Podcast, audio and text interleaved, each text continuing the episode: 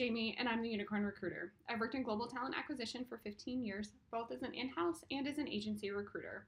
I'm also a leadership development coach, and I now help companies hire their top talent, also known as unicorns, and help job seekers find their next position. Join me each week for tips and tricks and how to navigate not only finding your next position, but also career development. This is the Unicorn Recruiter Podcast. Hi, everyone. Welcome to the Unicorn Recruiter Podcast. Today I'm going to talk about biases in recruiting. Um, so, this could easily be like an hour long podcast, so um, it's not going to be.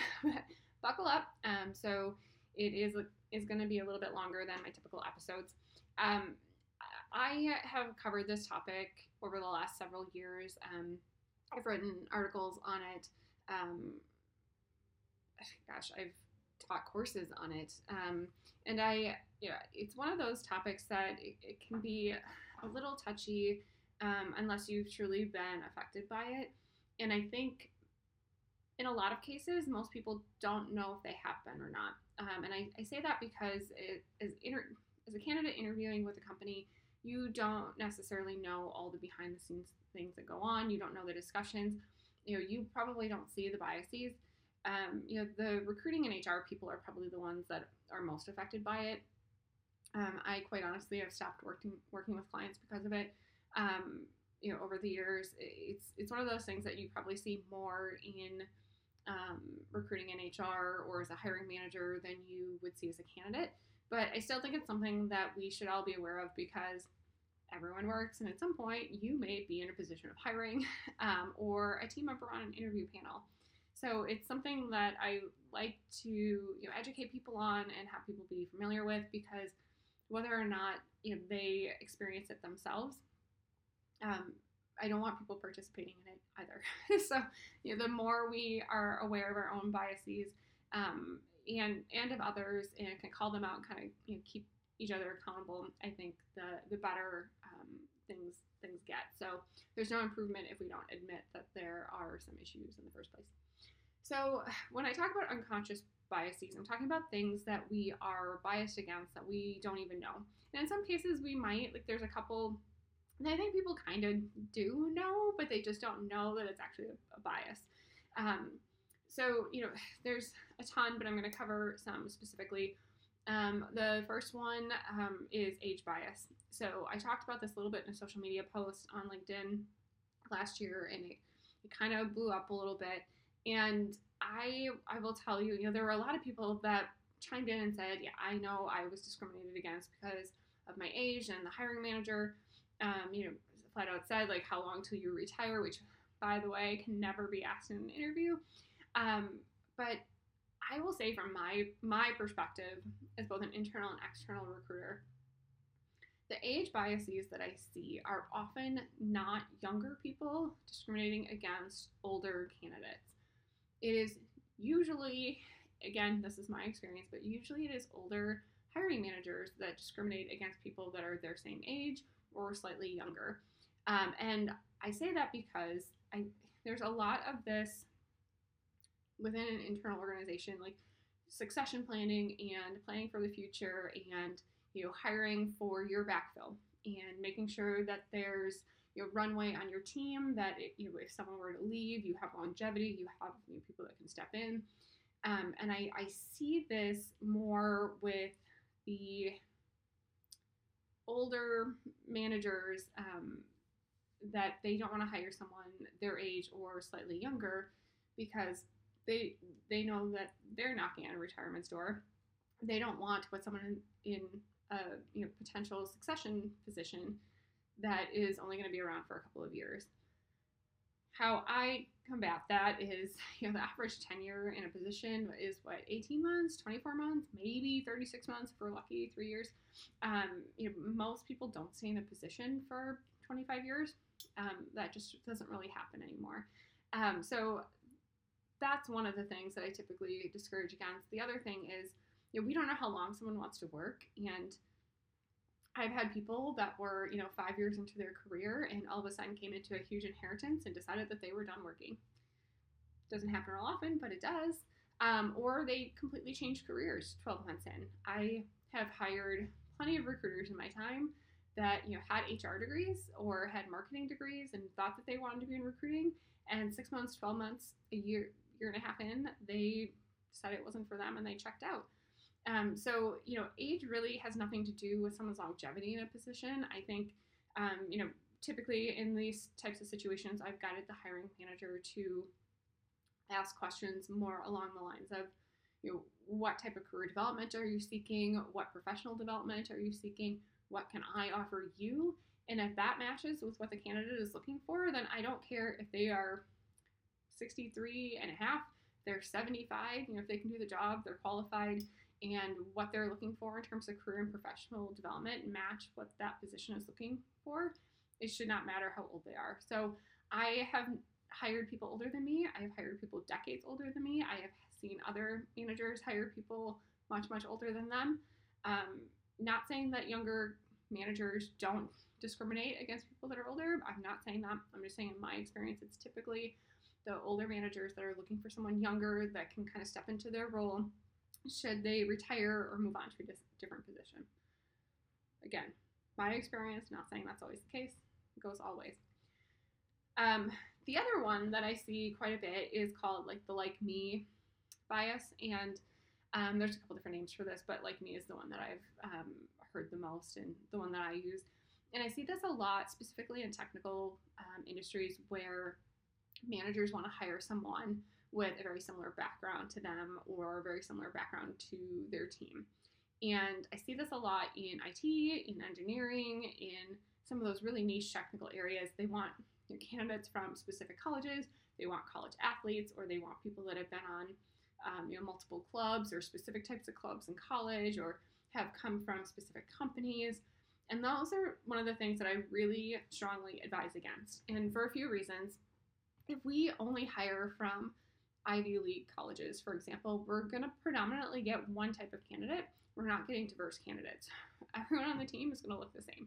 Um, just economic factors, there's racial factors that come into play there. Um, and I would say I, I, see this a lot, like I said, specifically in technical areas where uh, a college is really well known for one specific program or a couple specific technical programs. And the the urge to go and recruit out of that particular university or out of another company is really strong.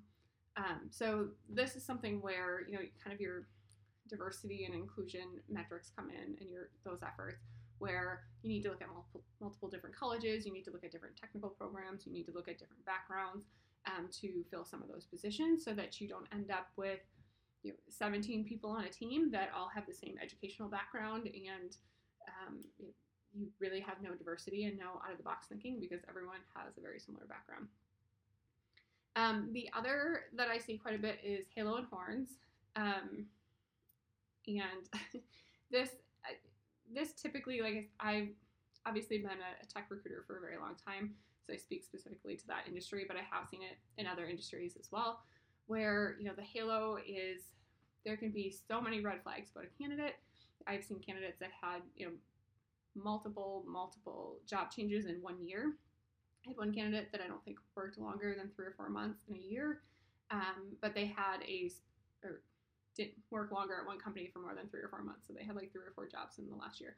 Um, it, but they had a very niche technical skill set, um, a technology that wasn't incredibly incredibly prevalent, and that piece, that technical skill, outweighed all the other red flags.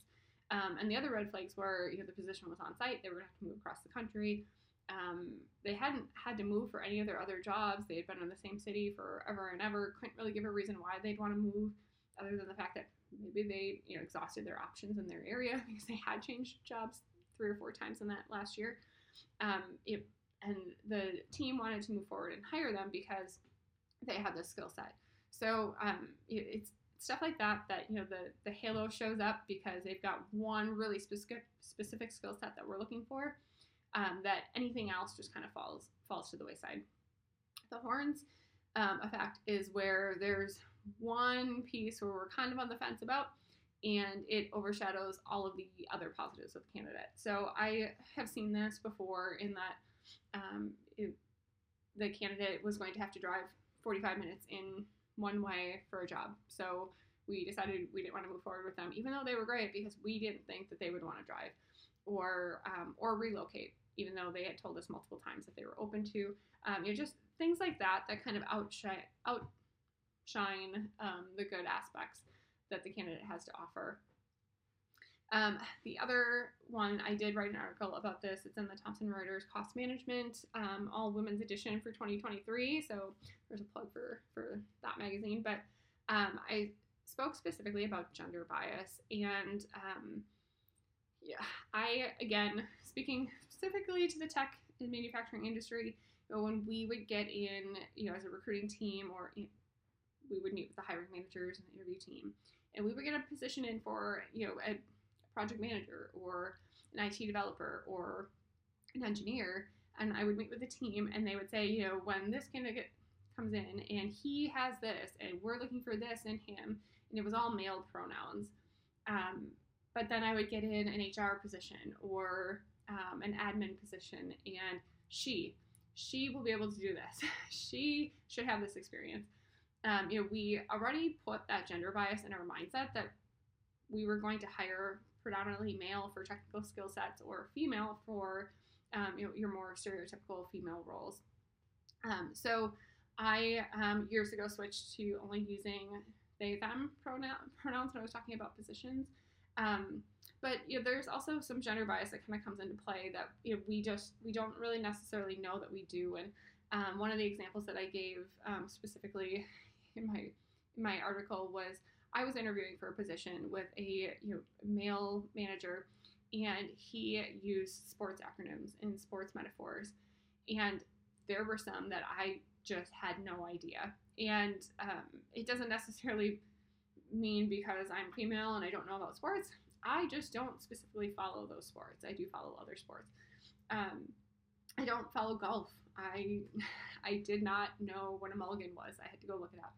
Um, so you know, it's those types of things that you know, just being more aware of some of the terminology that you're using, some of the assumptions that you're using, um, it, not trying to paint the picture of the candidate and choose the gender before the candidates even show up. Um, and then you know just speaking to the candidates when they're there as real people um, is is something that I think um, we could probably do a little bit to combat some of that gender bias.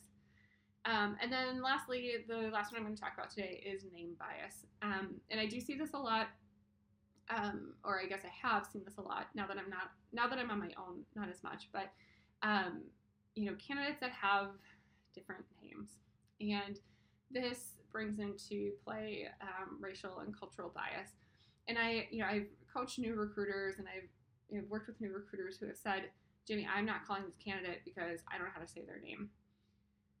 I have done this for a very long time, and um, I will tell you that I've never had one person ever be offended when I called them. They answered and I said, Hi, this is Jamie. I'm sorry, I don't know how to pronounce your name. Can you please tell me how to pronounce your name so I don't butcher it? And um, every candidate I've done that to has said, Yeah, absolutely. Or call me Joe. That's my nickname. Or I go by my middle name. It's just I put my professional or my full name on my resume or something like that. I've never had a candidate once ever, ever, ever be offended. And, um, you know, I think when we see names that aren't your stereotypical, uh, I'm just just gonna say um, English names, right? Um, you know, there's there's that bias because we either automatically assume um, that they are of a different background or they're in a lot of cases um, i've seen recruiters and hiring managers assume that they're not us citizens and that they can't work for a company that doesn't offer sponsorship. Um, and there's that hesitation to to call someone and not know how to pronounce their name. So um, use my tip if that is the case and flat out ask them how do i pronounce your name? I've never had anyone be offended so um, those are the major, major biases that I see um, in recruiting. There are plenty of others that we could go into into detail. Um, maybe I'll do a, another one, another um, episode on um, biases. But these are the main ones that I run into. I hope that this helps. Um, you know, the more that we talk about our biases and the things that we run into and the things that we see and hold ourselves and each other accountable, I think the better the job market will get for all of us. So. Um, keep all of these in mind the next time you are interviewing candidates for another position. And I hope that you all have a great week.